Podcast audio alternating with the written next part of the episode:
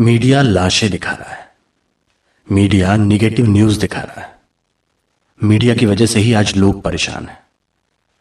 News देखना छोड़ दो, अखबार पढ़ना छोड़ दो। मीडिया चोर है, मीडिया दलाल है, मीडिया नीच है।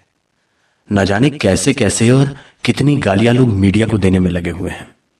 उन सबको आज मैं एक जवाब देना चाहता हूँ। मैं बताना चाहता हूँ कि इस कोरोना काल में जब किसी शमशान या कोविड अस्पताल से कोई रिपोर्टर ग्राउंड रिपोर्टिंग करता है तो वो खुद को और अपने पूरे परिवार को खतरे में डाल देता है। वो ऐसी जगहों पर आपको सच दिखाने के लिए गया है, ना कि नाचने गाने, कि जिससे आपका मनोरंजन हो सके। जब अधिकारी नेता आपकी आवाज़ नहीं सुनते, तब आप मीडिया के पास आते हैं।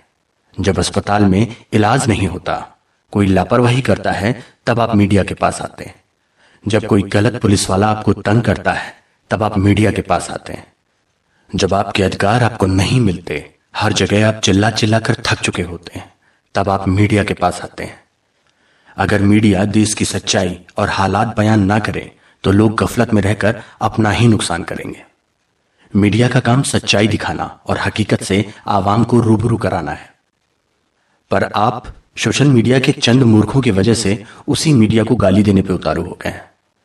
मैं ये नहीं कहता कि सब सही है, पर सब गलत है, ये भी तो सही नहीं है। हमें गर्व है कि हम पत्रकार हैं। हमें गर्व है कि हम मीडिया है। हमें गर्व है कि हम भारत के एक मज़बूत स्तंभ है।